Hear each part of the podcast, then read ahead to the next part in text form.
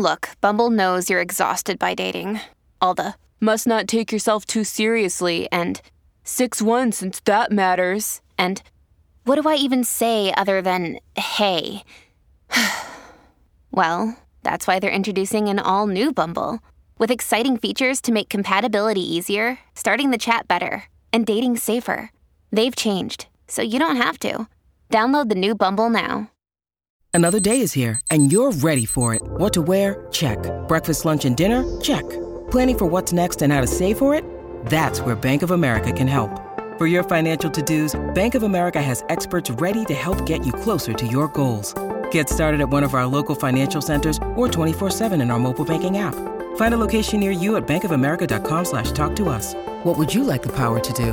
Mobile banking requires downloading the app and is only available for select devices. Message and data rates may apply. Bank of America and a member FDIC. This week on the Breakup Breakdown. I didn't know anything about sororities. I didn't necessarily like that there was this like set of rules that I had to follow when I was supposed to be experiencing freedom for the first time. My house mom comes in and she says, get dressed and come downstairs. There's been an incident. So I look at her. We're like walking down the hallway. I look at her and I'm like, hey, I think I know what this is about. It was a prank. She said, the cops are downstairs. They're ready to interrogate you. This is bullshit. Breakups don't just happen in romantic or friendship scenarios. Sometimes your job or an organization you're a part of can decide to break up with you. Hey, what's up? It's Abby for the Breakup Breakdown. Thanks so much for tuning in to a different kind of episode. I'm excited. We're dipping our toe into something new. Hey, if you like this podcast, I always appreciate it when you leave us a positive review. And if you like following your podcast on social media, you can catch us on Instagram at Breakup Breakdown Podcast. And don't forget, if there's a story you want to tell on the podcast, or if there's somebody that you've always been curious about how their breakup went down, there's a submission form in the episode description. And as always, if you want to jump to a certain part of the interview, timestamps are also in the episode description. What's up, Heartbreakers? Welcome back to another episode of the Breakup Breakdown. Can you take a wild guess who I'm here with? Uh, Steven Spielberg. What? I'm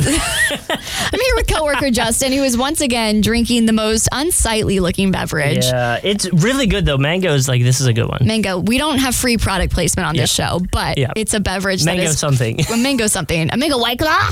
Have you seen those videos of the people who don't realize like White Claws or Four Locos aren't like pre workouts and they're drinking them at the gym? No, or people. My with- algorithm's different than yours. You have the most straight. Yeah, speaking of algorithm, that's what we're going to be talking about today because Oh. this whole episode got started because of the algorithm that I assumed everyone else was on. And maybe that's the audience that listens to this. And maybe everyone else will be like, yeah, Justin, what the hell are you watching? I go out of my way to break the algorithm. Like I'll just search random things and then how many videos I get sent myself of those. Sometimes it's your friends. So the person who's doing the breakdown bonus episode for this week Mm-hmm. is my friend Virginia, who is in dental school. And so I'm always like, why are all these residency Yes. TikToks Like coming things. up on my For You Or page? does, like, does she send them to you? no, that's why I'm like, Oh. who is stalking me that like loves residency TikTok? I guess they see that like, you're friends with them. Yes. So like you might also like this. Because Virginia and I message back and forth a lot. She sends me a lot of those tarot card readings where she's like, I swear my ex is coming back. And I'm like, okay, you've been saying this for four I- years. those are the things that I don't get, like the card readings or the like zodiac sign stuff. And I know that's like a big thing. yeah, so I ended up on sorority tea TikTok at some point. I think because Alix Earle was talking about her sorority experience, so everybody else was just spilling the tea. Okay. But before I get into how I got this submission, well, not really submission, you'll get it in a second. I want to let you know that this week we're raising awareness for the Family Violence Prevention Services in San Antonio, Texas. Can I get a yeehaw? Yeehaw. FVPS is able to offer residential and non residential clients shelter, transitional housing, counseling for adults, children, families, and legal services. These services help individuals and families recover from the pain and long term effects of domestic violence. You can check out more info on how you can help out in the episode description. So, back to my For You page. Mm-hmm. I was scrolling through, of course, I'm on sorority tea TikTok. One day I'm scrolling and I come across this girl who was talking about a time that she almost got kicked out of her chapter with the disclaimer that this particular situation didn't get her kicked out. And I was dying because it was so similar to an experience that I had, not personally, but somebody in my chapter. There was someone that was dismissed for nearly the same reason, except worse. But that's a story that I'll tell on Thursday's episode. Oh, boy. I think I tell it on Thursday's episode. If not, I'll tell it at some point. You point. have to bring it back up. Yeah. I'll bring it back. And anyway, so she pulled a prank on her chapter that ended up with the cops getting called and ended up being like this huge deal within the chapter, within Greek life. I mean, people were talking about it. It was major drama. This is the one thing I missed out by going to like a smaller college. Like we didn't have sororities or fraternities or anything like that. I think with my personality, I probably would have joined one. How and what would get you kicked out? You know what I mean? Justin, you are so like fratty, but you would have been like in a sweet boy frat. That? Probably. I don't know. Whichever one drank a lot, which is probably all, all of them. them. So what's funny and what you'll hear in this episode is it's like the things that are considered like literal crises. Is that the right word? Crises? I think so. Yeah. In a sorority to anybody else is like the most petty thing in the world. Like, you don't get okay. Yeah. We'll also go into like the politics that come in with being in a sorority. So like for example, I was very involved in my chapter. I had some bad experiences, but overall it was a great experience. You know, you can go on my Instagram, see what chapter I was. I'm not gonna talk bad about that. I remember there were a couple instances I could have been in deep trouble compared to somebody who wasn't as involved. They cut me a little bit more slack because I contributed a lot to the chapter. Mm, okay. And I didn't do anything like illegal. So I'll give you the example. And I think I talk about this on Thursday's episode. Just as a heads up, we've already pre recorded it. There was this Facebook page that was created where we were all sharing like the raunchiest stories of our friends in the chapter. Oh. And I'm an oversharer for a living. Like I have a podcast, I work in radio. Right. So I'm thinking, I'm ready to freaking blow this shit up. I need to have the funniest Yeah, story on this page. And I basically shared about the time that me and one of my suite mates became like really, really close. Like we had just moved into the house. My roommate had just gotten kicked out for said reasons. Okay. And she came back from a Tinder date. oh no. She was so drunk and she just kept saying, Abby, I have a condom stuck up my vag. I need help getting it oh, out. Oh, no. So we became very close. Yeah. And I've told the story, I think, once before on this podcast. And basically, I had to get like some Crisco. It was a whole thing. Oh, she ended up in the hospital with this guy's credit card. Long story short, there was nothing stuck up there. So and just getting- to me, this is like the funniest story ever. I went full gyno on this Yeah, girl. you were like digging like did things I never thought I would do as a straight woman. Sure. Um, and so I shared that on the page, and I remember it just was like this huge thing because other people were sharing, and then they got sent to standards, but then I didn't get sent to standards because I was Oh, on so exec. they yeah. were upset that you didn't get in trouble for sharing. Essentially. So, like, Mm. they couldn't punish those people for starting the page because somebody on exec posted. but, like, here's the Ah. thing could it maybe have gotten us posted on Barstool Sports? Possibly. Maybe.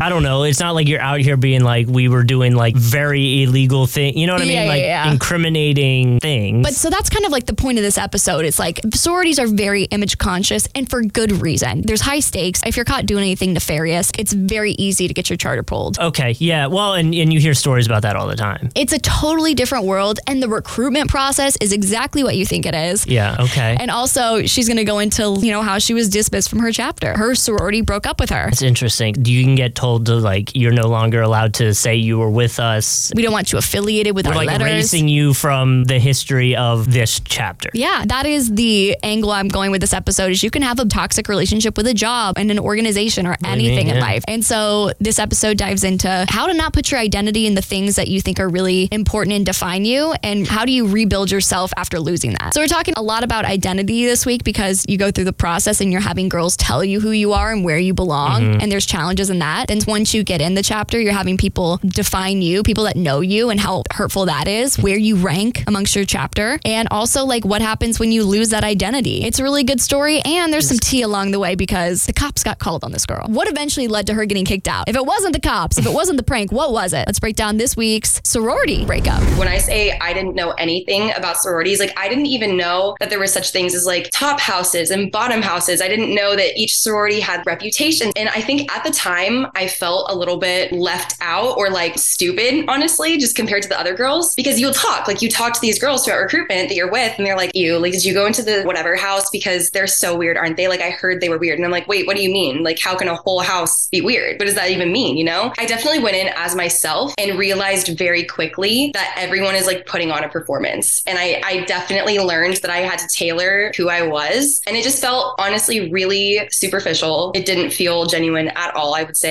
for most of it, to be honest. My freshman year roommate, her sister was in this sorority and her sister's sister was also in that sorority. She like cracked the code. She didn't get dropped from a single house because you think, oh, I'm just going in, I'm going to talk to these girls and it's going to be great. But they're looking for very specific things and they're asking you certain questions to see if you're going to fit the mold. And if you're going in, kind of like you did, where you're just kind of like, oh, I'm just going to be myself and hope it works out. And then um, it doesn't always work out that way. I'd be surprised to hear if anyone actually felt that they finished the week being authentic to who they were. I think honestly, probably halfway through the first day, I started realizing like, oh, I need to be like this. Like I need to talk about this. I had no idea that these girls are matched to you. I didn't know that they have done their research. You hear girls saying, oh, they brought you into the parlor room. Like that means you're getting cut already. And what? Like I don't even know what the parlor room is. What does that mean? It was my first day for sure. I walked into this one house and this girl instantly, like I thought we were hitting it off. And it was probably the first conversation that I had that I felt like had substance to it that wasn't just like, I am a freshman and the basics. And I was so psyched because I hate hate having those superficial conversations. And so I remember at one point she was telling me, I think she was like an animal science major, like she wanted to be a vet, and she was talking about neutering dogs. It came up, and I was telling her, like, I had recently, right before this, read some article about how, like, when dogs get neutered, apparently some dogs get like really depressed because they're like missing their manhood. So I'm telling her about these like silicone implants for like balls for dogs, and like we were laughing, and I got cut that day, like literally like so cut. And I was like, okay, maybe don't talk about silicone ball implants for dogs. But at the same time, I was like, we were vibing. Like, yeah, it's like a weird thing to talk about, but it was funny. They don't like that. They want me to just be pretty and smile and wave and look like I will make them look good. No, literally. And because you're also a content creator, you have to have a certain type of personality that's willing to overshare. And I had a similar experience where I just got way too authentic. I was like talking about the other houses. I was like, these bitches. and then I was shocked that I got cut. Don't you want me to be myself and feel like we're not putting on a facade? No, why would you think that? this sounds like I've had a horrible experience. I actually love my sorority, but there is a level of conforming that you have to fit into. So, how did the rest of the week go for you? I would say recruitment is not only the most mentally draining, but physically too. So, funny enough, I got dropped from my top houses. I'll say that. But my sorority was still on my list. It was definitely one that I was still interested in. I wouldn't have joined my sorority if I didn't see the appeal. I'll talk shit. I'll say these things happened and like it sounds all horrible. But ultimately, the fact that I joined in the first place, I think says a lot. I did like it. At the time, I didn't necessarily like that there was this like set of rules that I had to follow when I was supposed to be experiencing freedom for the first time. In hindsight, I think I needed it because otherwise, who knows how off the rails I would have gone. And I think that it is good to have kind of like your first year in college, some structure, because I do know people who didn't and they didn't make it to graduation. Not to say that that happens to people who don't join Greek life, obviously, but I do think it was good. And I, I'll say, like, as far as the recruitment process goes, the flip side, you are constantly being ranked in like every single situation. One of the first things that I remember just like blatantly being called out in the sorority, it was recruitment when I was an active. And I think it was my first recruitment. You practice with your sisters for recruitment and you have conversations with your sisters, and then they rank you based on how they thought your conversation went. So we get our like lists out for the week and we see who we're matched with. And I saw that I was matched every single party, every single day. So I'm like, okay, this is a lot. Like, I don't have a single break. I'm going to be at the house from 6 a.m. until 6 p.m. Honestly, probably later than that, maybe like 8 or 9 p.m. And I'm going to be talking to girls all day. I'm not really going to get to eat or drink or breathe at all. But then there's these other girls who didn't get matched a single party all week. And those were my friends. And so I was like, this is bullshit. They were bummed because they're like, why do I even have to be here if I'm not involved in recruitment at all? They still have to be there. So instead, if they're not matched a party, we called it the ugly room. I mean, that wasn't like the sorority's term for it. That was like me and my friend's term. When the party is happening, everyone's out They're all bouncing and clapping and singing and doing door stack and everything like that. As soon as the doors close and all of the new member or all of the um, PNMs are in the house, the girls who aren't assigned are supposed to go hide in a bedroom and not be seen. They can't talk. They can't come out. They cannot be known that they're there. And it's like you're really just taking all of these girls that you don't consider good enough for recruitment and hiding them in a room so no one knows they exist. That's so toxic. Oh, I was one of those in the room. You're getting dressed up for a party you're not invited to by your Yeah. friends. And for anybody who wasn't in a sorority, just like picture like a tiny ass hallway and you're all just crammed there and you have to be silent. Like it's not like you can talk to your friends. You have to like sit on your phone for hours at a time. Sometimes they wouldn't even let you on your phone because then you might miss the bouncing and clapping that happens at the end of the party. And you have to be out for that because they want the house to look as full as possible. So they need every single girl out there bouncing and clapping and acting like they're having the time of their lives until they go hide in the ugly room. So did you like lash out at the recruitment team because of that? at this point, they had told us too, like, you're going to be talking all day. You're going to be screaming, bouncing. They told us, like, you're going to lose your voice. You're going to be tired. You might get sick, whatever, which is why, like, all these girls that aren't matched, they can sub in for you if that happens. And so I'm like, oh, okay, like, cool. Well, it was like day three. My voice was gone. I had nothing left. I remember I had my last conversation with this girl and I was like whispering, like, and it's so loud in those rooms. You don't know how loud it is, but it echoes around the house. You're screaming to have a conversation. My voice was gone and I was like talking to my best friend and she wasn't matched. So I was like, you know what? This is your chance. I'm going to get you in a party. My voice is obviously gone. I can't rush anymore. So I'm going to raise my hand and say, you know what? I need a break. And you're going to be standing right next to me when they ask for volunteers. You're going to raise your hand and you'll come in there and you'll be my sub and this will be your party. Like you go girl. So we do it. We like execute the plan. I tell our president at the time, I'm like, hey, like my voice is gone. Again, I'm like whispering. So it's more like, hey, my voice is gone.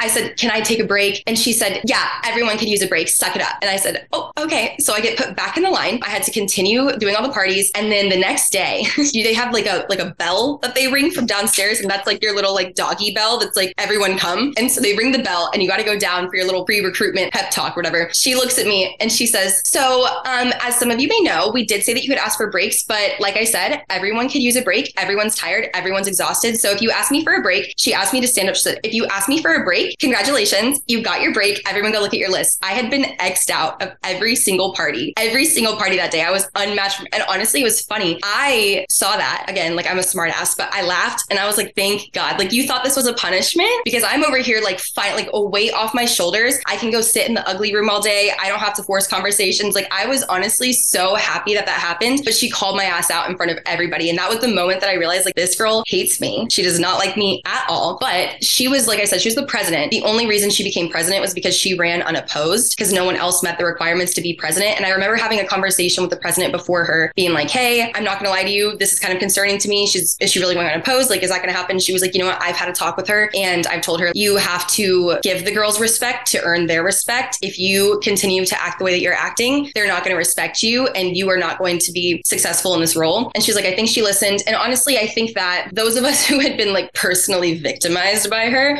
still never found any respect. But I think she did navigate it well in the sense that most of the other girls started to respect her a little bit more. She wasn't just an active who was like bitchy. She was now the president who was in charge of things. You know, good for her. I think she's in law school now. She's popping off. She's doing her thing as she should. But, you know, me and her never really were girly pops to say the least. I think that was kind of when I realized that we were arch nemesis. We were at war with each other. And it was kind of just from there that even just the smallest things, like the littlest things that I would do, sent her into a rage fit and like fury. And she just did not want me a part of it. And it was funny because I was suite mates when I lived in the house with the head of standards. We were super tight. She was my friend. It worked out nicely. But she would tell me, she'd be like, oh, yeah, they're talking shit about you in the exec chat right now. Like she would tell me. And I was just like, they're so obsessed with me, you know? Like they just love me. They just can't keep my name out of their mouths. we love our fans. You know, everyone has that person that just annoys them for no reason. And anything they do just annoys. They could breathe and you're just like, ew. I think I was just that to her, or maybe even all of exec. I don't know, honestly. Whatever they had, I think the only time they ever had shit to talk about like substance was whenever this like scandals went down. Scandals. Talk about the scandals. When I was living in the house, I had a pimple on my face and I was like Googling how do I make this pimple go away? And it said if you crush up some aspirin and mix it with some water, it makes this paste. You put it on your pimple and it like dries it up overnight. It just falls off the next day essentially. So I was like, beautiful. So I get some aspirin, I start crushing it up and I'm making this paste. And I honestly, it's funny, I vlogged all of this because I thought if shit goes down, I'm going to need to have proof and like evidence of all of this being innocent. So I have all of the Snapchat still, like all of the videos of me making this concoction and me doing everything. But essentially, as I was making this paste and I'm crushing up this aspirin, I looked at it and I thought, like, this kind of looks like cocaine. I had never done cocaine. I'd never done drugs or anything. I'd never really even been around it. I was still like a sophomore and I hadn't been in that scene. So I asked my suite mate actually, and I was like, hey, does this look like cocaine? And she said, you know, I think it needs to be crushed a little bit finer, but yeah, like it does. And I said, oh, sure thing. I had like a hammer, part of my little mini college toolkit, and I started crushing it with a hammer. And I was like, what about that? And she was like, yeah. And I was like, oh my God, this is going to be so funny because her roommate, who was my other suite mate, was out of town for the weekend, head of standards. I knew she was getting back in the morning. And I was like, I'm going to leave this out on our counter so that when she gets back, she's going to like see this like cocaine on the table. And she, as head of standards, is going to be so conflicted because she's like, I love her, but like, I have to report this. Like, I thought it would just put her in this, like, and then I could be like, haha, you're stressed out. It's just aspirin. Like, here's the video, you know, like, don't worry. I thought it was going to go down like that. So I set the scene. I like, I put out, I think I put um like my credit card, I formed it into a little line and I left some off to the side to look a little messy. Really, like I said, I've never seen anyone actually do cocaine at this point. So I don't know if it looked accurate or not. What I imagined, that's how I left it. So I went to bed and I didn't have class in the morning. So I was sleeping in and then I woke up to like someone banging on my door. My roommate at the time was dating someone and she never stayed at the house. So I basically had the room to myself. So I slept naked. Like I was literally butt ass naked. And um, my house mom comes in and she says, get dressed and come downstairs. There's been an incident. And I said, yeah, sure thing. Can you um, step out so I can like put clothes on? She said, I can't leave the room. I will turn around. And I was like, that's weird. Like, I don't know why you're doing that, but okay. So I put some clothes on. She grabs me and my other suite mate and we're walking out. And I actually wasn't the one who realized what was going on. It was my suite mate. And she was like, Alyssa, like, I think this is about the aspirin. And I said, I think. And she was like, well, no one else is being pulled out of their rooms. And I was like, oh shit. So I look at her. We're like walking down the hallway. I look at her and I'm like, hey, I think I know what this is about. She turned around and she was like sobbing. She was crying. And I, she was like, yeah, I bet you do. Hey, it's aspirin. Like it's not, it's not drugs. It was a prank. It's just aspirin. She said, the cops are downstairs. They're ready to interrogate you. And because I slept in, it was lunchtime. So all the girls are downstairs. They're eating lunch. Like they're all in the room and I'm being sat down right next to them as I'm being interrogated by the police. I don't know if they were trying to even hide the fact that they were all whispering and pointing and like calling their friends and text and taking videos and stuff, but I can see all of them. And so the cops are down there. They're getting like my information. They're filing a report and all this stuff. And so they're like, we're going to have to go upstairs and test this. And I said, by all means, go upstairs and test it. So as we go upstairs, we get to my room. They didn't go through my things, like raid my room, but they were like looking around, you know, whatever. They get into the bathroom, they see it, and they said, okay, well, we need to get a drug test. They didn't even bring one. They didn't to a drug call. They responded to a drug call and didn't bring a drug test. So they had to call for backup for other police officers to come with a drug test. So then more police arrived. They were even annoyed that they had to be there. Like they were like, this is the stupidest thing that we've ever been called to do. So he starts testing it. He realizes like this is aspirin. This isn't drugs. So he's mad. He's like rolling his eyes. He's like, why did I get called for this stupid shit? It was funny. There were three in the room at the time, and that one was mad. He was pissed off. There was one that was like, you know, this isn't a funny prank. You know, like being the dad, like he was like, you girls got to be careful with your pranks and blah, blah blah. And then one of them was like my boy, and he was like, is that is that uh, is that how you always take your aspirin? And, you know, like you always snort your aspirin like that. He's like joking around with me. So I'm thinking like this is funny. So then I'm like, I'm talking to him, right? Because we're we're making fun out of it. So I'm talking to him, and I'm like, hey, can you just like handcuff us and walk us out of the house? Like just you know, all the girls are watching already. They've all got their phones out. Like give them what they want. Let's make this fun. As soon as I say that, our director shows up and she walks into my room and she overhears that and she just starts going off. She says, I'm going to bite my tongue before I say something I don't mean, like as if that was like the worst threat in the world. Me and my suite mate are sitting like,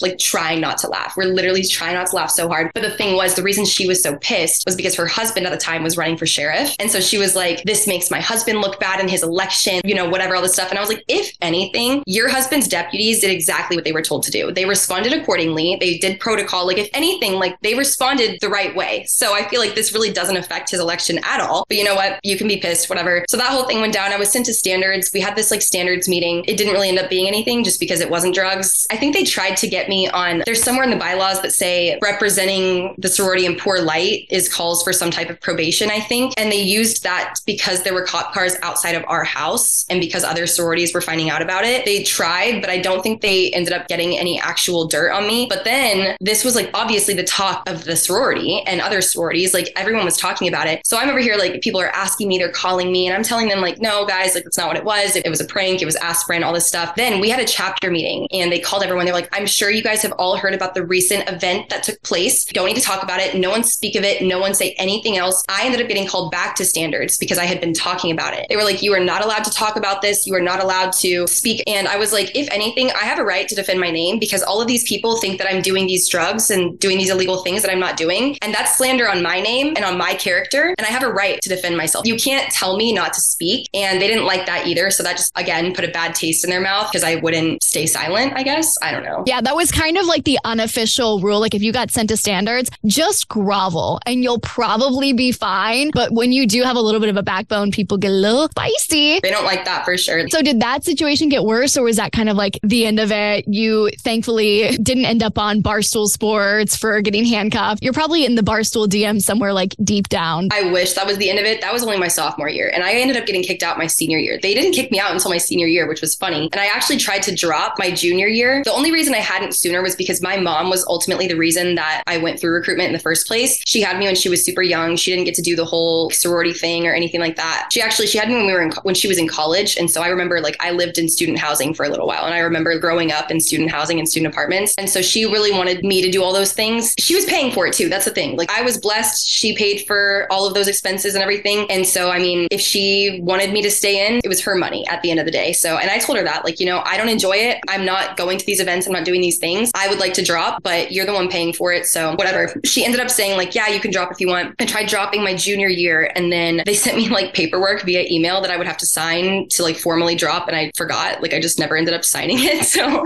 that's the only reason. There was a social that night. The temptation was to stay. Right. Yeah. No. So I, I ended up just like forgetting all about it. And so I still I wasn't going to chapter meetings at this point. I was already on every probation for like missing X amount of chapter meetings. I was getting fined left and right all the time for everything. Like it was ridiculous. That's just the way it was. So I forgot about it. And then we did have a mixer with a fraternity, and it was at this Dave and Buster's type arcade place. And luckily, I was friends with some of the guys in this frat. So I was like, oh, this will be fun. And it was an arcade place. Like that's super fun. So we pre gamed, obviously. That's what you do before a mixer. We were very intoxicated. And I get to the arcade and I'm like hanging out, playing all these games. You know, I go to this one game and I hit the fucking jackpot. Okay. So I'm like, hell yeah. Like bells are ringing. Everyone's all, I hate attention if you couldn't tell. So everyone's looking at me. Everyone's coming over. I am taking every single one of you to the gift shop. Like we are, we are going and we are just looting this freaking toy place. So I let all my friends get whatever they wanted. There was tons of tickets. I think I had extra after that too. I really only wanted one thing and it was like a suction cup bow and arrow kit that you like shoot and it like suctions to the wall. And so I got it and I'm like hanging on to it. We're doing our own thing. And then we start walking over to the bowling alley and I see that screen that shows your scores. And I'm like, wait a second, that's like, this will suction to that. I want to see if this shit works. You know, like I want to see this is a solid bow and arrow that I got for my 1200 tickets. So I shoot it at the screen and it was super small. It really wasn't anything. I was pretty close to it. But then instantly I get a tap on my shoulder and it was head of standards, my suite mate. And she said, Hey, you should probably take that down. And I said, Oh shit, sorry. Okay. Like why? And she points to the lane next to us and the entire exec board was staring at me and they were directly in the lane right next to us. And then I look over and I'm being like summoned. They said that I was causing a commotion at the mixer and representing our sorority in poor light. That was another thing that led to, I guess, it wasn't so much of a scandal because there was no like police involved or anything, but that was one more thing that I did. Things that are kind of just like normal haha jokes in real life to like a sorority are potential. And to be fair, like there's a lot of eyes on sororities, especially like there's a photo of you getting handcuffed outside your house. When you're like the clown of the group, you're used to getting to push boundaries and be like the funny one. But then, like in the sorority context, that this is going to cause a national uproar. You're causing a commotion at the mixer. Right. Well, and it's, they always threaten nationals too. That's a big thing. Like they're always like, nationals is going to hear about this. Like, national, and they make it sound like this like big, huge, like daunting power that will come for you if you slip up. And it's just like, it's funny because nationals is literally like Deborah, call up, De- and it's this old woman who's just reading emails essentially. Like that's what nationals is. It's a group of 10 women in their 50s corralling all these sorority women. You'll have like people on exec, like whether it's the president or whoever, and they'll be like, I was on the phone with nationals today. And they make it sound like like the president. Like they're like, I was on the phone with the White House. Like they think it's like this huge power move. And I'm just like, dude, like I've met her. She's like, I've got her on speed dial. She's in my contacts. Oh, like I remember also one time, this is like, I would say probably the number one thing that sororities keep quiet. Or there's there's two things, but like this is something that like cannot leave the house. You cannot tell your sister, you can't tell your parents, you can't tell your friends. And that is slides during recruitment. Honestly, it starts the spring before the fall recruitment. So you've got all summer and everything. And basically, we get the list of who signed up for recruitment and we assign girls in the sorority to do, they're called like region chairs, I think. We knew everything about all of these girls going through recruitment, like literally everything. What's a piece of information that somebody would know? The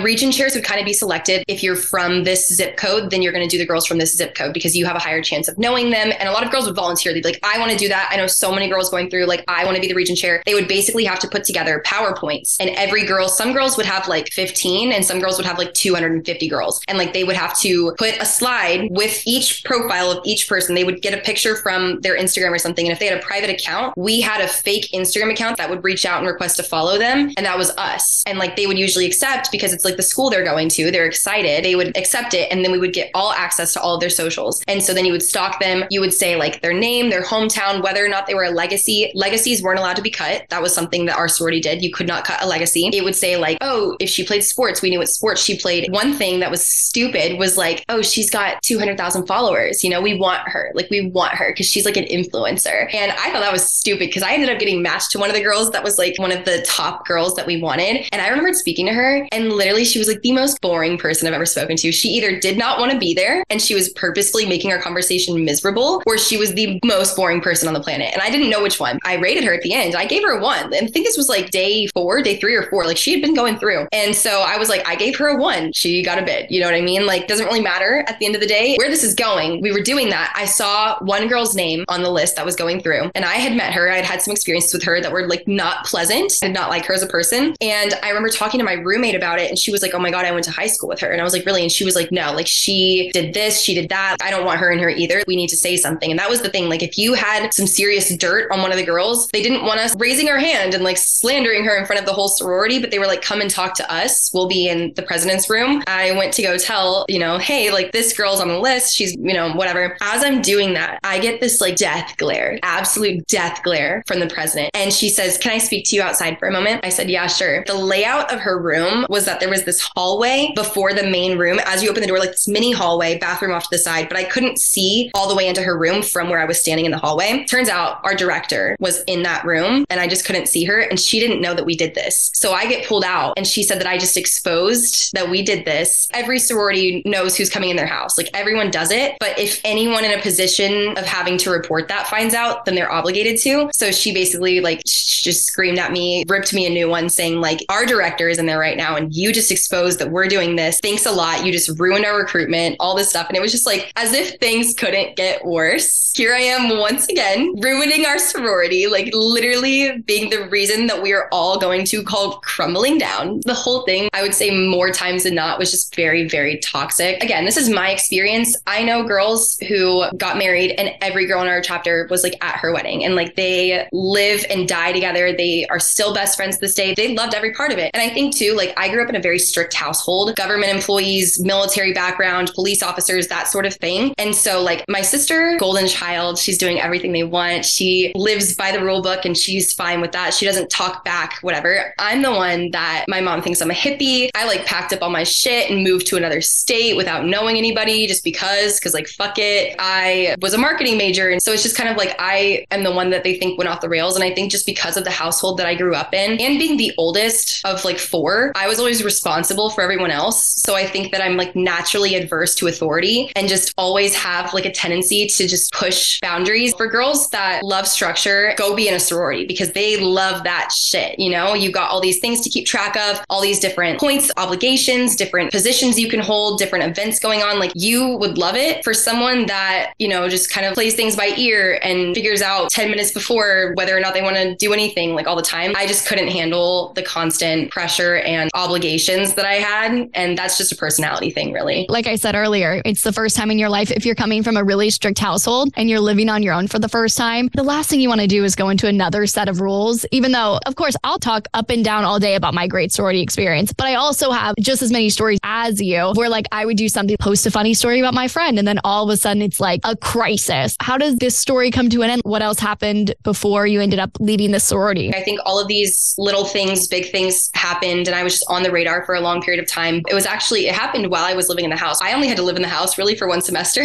So it, it ended up being okay. I ended up getting, this was my senior year. I got an email saying that I had been on like APRO for X amount of semesters. And at this point, I was a senior and I was like, I've made it this far. I'm just going to stay in the sorority. Really, I think I just wanted the stole that you get and, you know, all the graduation things with my outfit. And so I got this email and I was talking to the academic chair or whatever. And she was like, Yeah, you know, you've been on APRO. I think I remember being at an APRO meeting once and they were saying, like, you know, if you show improvement at the end of the semester, we'll take you off of APRO. Even if you don't meet the GPA requirement, if you've shown improvement, we'll talk about it. So I did. I had shown a lot of improvement, but it still hadn't been enough to like get me up there. And so I was like, You said we would talk about it, all this stuff. And she was like, Yeah, you know, unfortunately, I spoke with our director and she just doesn't want to do that, you know, because they hated me. So even though the academic chair said that it was enough improvement to be okay, the director ultimately vetoed, and there's nothing you can do about that. She actually FaceTimed me. I had matched with a dude on Tinder and we decided to meet up. He said, Come to my house. I said, Yeah, sure thing. And it was honestly really innocent. It was like 4 p.m. We weren't doing anything. I went over to his house. His like sister was in the room. We were all just hanging out, getting to know each other. I had just met this kid and I got a FaceTime call from an unknown number, but I was like, That's weird. I love answering unknown numbers. I, I live for it. I think it's funny. I just was like, Hey, I'm going to pick this up. So as I'm like literally with this dude from Tinder, I answer the FaceTime call and it's one of the girls. I don't even know her really, but it's one of the girls on the board. And she said, Hey, girly, is now a good time? I said, Uh, yeah, sure thing. She said, Okay, so um, I did want to let you know that you are being dismissed from our sorority. And I remember just like looking above my phone at the Tinder dude and his jaw dropped. Like, I, I think he was scared that I would start crying or something. Like, I think he was really nervous. I actually started laughing. Obviously, she did not appreciate that. This was like a serious phone call. And I shouldn't have laughed, really. That was disrespectful. I think I was more laughing at just how awkward the situation was, more so than like laughing at the situation. And so she ended up hanging up on me. So I got an email basically saying what she was trying to say on the FaceTime call. And it was essentially just like, sign this and you're out. I did. I signed it and that was that. That is kind of heartless because you made it all the way to your senior year. And it's like, what? You have to make it another three months to get the official alumni status. And then you're going to miss out on any benefit that you could get from, I haven't really got anything from the Alumni Association, but still, you don't really get to like say that you're. Right. Like it's more, it's more of just like saying I was or something, or just again, like the graduation robe things, like the senior pictures. I mean, my friends were still in it. And I think I was kind of bummed that like they're all going to have all this tea from whatever event or whatever chapter meeting. And I'm just going to be like, you know, at home with my popcorn, like waiting to hear about it or whatever. Actually, a lot of them ended up dropping as soon as I got kicked out. My roommate and my friends, like they just ended up dropping. Like they were like, this isn't worth it anymore. So not to toot my own horn, but I think it started a little bit of a movement after that because I think by the time it came to graduation, there were only six girls left from our entire class. I, I want to say it was six who actually made it to the very end. And I remember one of them, I think she posted like a TikTok or a story and it was like the last left or whatever. And it was like six of them. And I was like, that's really not good. They, they keep track of that, whatever it's called, like retention or whatever. Like that makes us look really, really bad. And I think honestly too, I think our house at my school had the highest drop rate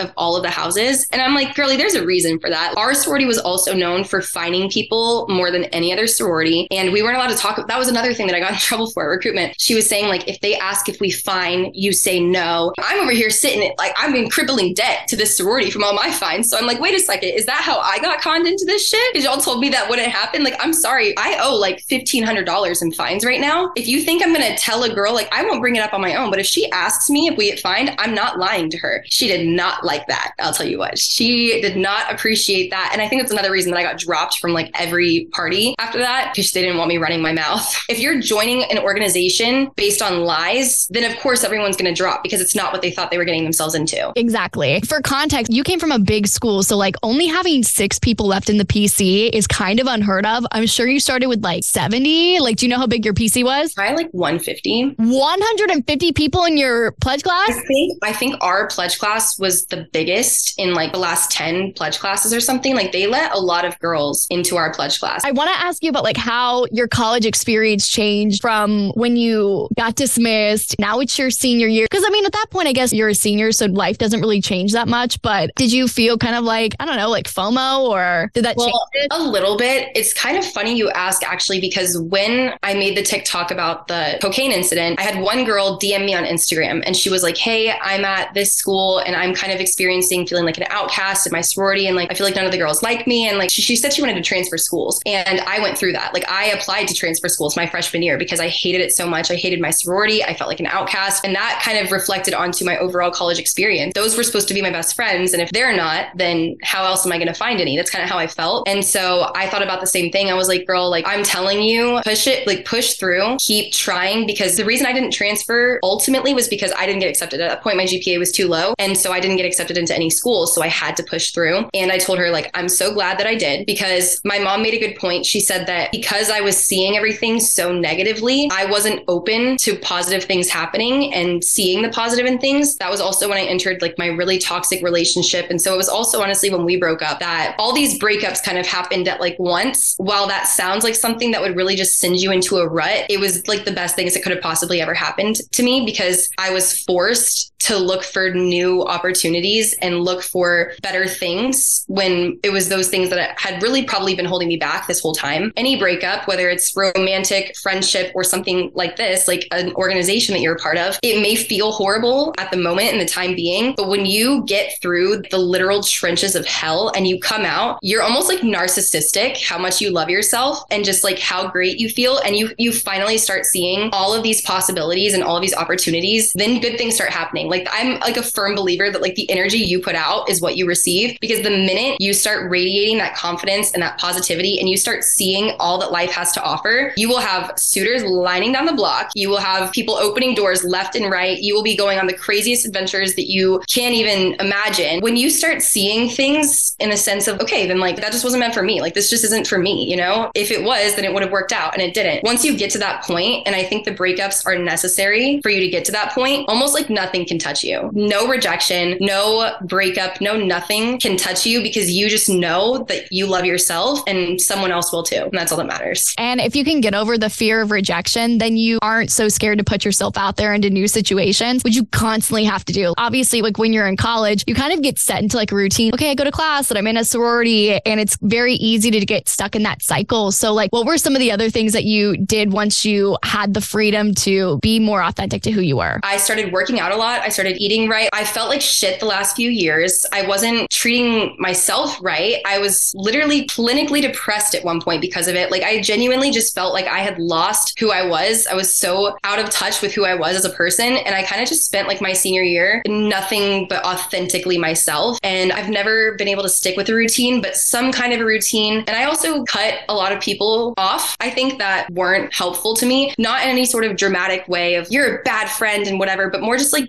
distancing myself and saying, like, okay, well, this person hasn't really been there for me as much as I wanted them to be, as much as I wanted to be their friend. They've proven to me multiple times that that's just not our relationship. And I need to stop holding on to that and dwelling on that. And it was kind of those things like breaking up with friends, breaking up with organizations, like just breaking up with anything that wasn't helpful towards my growing as a human being. I think that it worked out for the best because by the time I graduated, I can say easily, I have never been happier in my life, in my entire life. Even today, I'm less happy than I was my senior year college after letting go of all of that and just finally putting that into me. I ended up spending a lot more time. I reconnected with old friends that I dropped for stupid reasons, the sorority, or because I thought these people were better or cooler or whatever. And I'm honestly so lucky that they even allowed me back into their life because they probably shouldn't have. Some of the things that I said to these people or that the way that I treated them, like they probably shouldn't have let me back in. And I'm so grateful that they did because I wasn't myself when I did that. Here we are now, we're best friends again. So reconnecting with the people that were positive, they say you are who you surround yourself with. And that, I think that's true. It's funny if we remove the word sorority with like boyfriend or girlfriend, like anybody else on the outside would be like, that sounds like a really toxic, unhealthy relationship. Somebody telling you how attractive you are or how much you deserve to go out and represent the relationship that you have. It's like a perfect example of how that can mirror really bad relationships in our life. And so it looks like getting to get rid of that was really beneficial. Do you look back and do you wish that you had actually dropped at any point or do you not regret the way that things went down? This sounds cliche, but I do try not to have like regrets or like think about doing things differently just because everything that's happened is the reason that I'm here where I am today. I now live in Florida by the beach. I live five minutes from the beach. I'm like, you know, living by myself. I have my hamster, my best friend, and I've been doing some like really cool stuff since I've been here. Should I have dropped sooner? Maybe. If anything, I feel like my mom probably wishes she would have let me drop sooner so she could have avoided like paying. And that's the thing too. After I dropped, they continued finding me. At the time that I was like breaking up with my sorority was also pretty close to when me and my boyfriend were breaking up. And I think that both of those were factors in me being miserable and feeling like the world hated me. And I've always been that friend, like, you know, those videos that say, you always have that friend that can't catch a break. I am that person. My friends will send me those, they'll tag me in those. And I've always been that person. But I think once I let go of the sorority and the boyfriend and things like that, I still am the friend that can't catch a break. But now I also have what they're calling like lucky girl syndrome, where everything works out. And that's why, like, these stories that I'm telling, it's stupid because people are calling me a liar. But I'm like on the phone with my friends and they think it's funny because they're like, no, like, you really are just that friend who just always ends up in these crazy situations. But they never get that deep or that serious because it also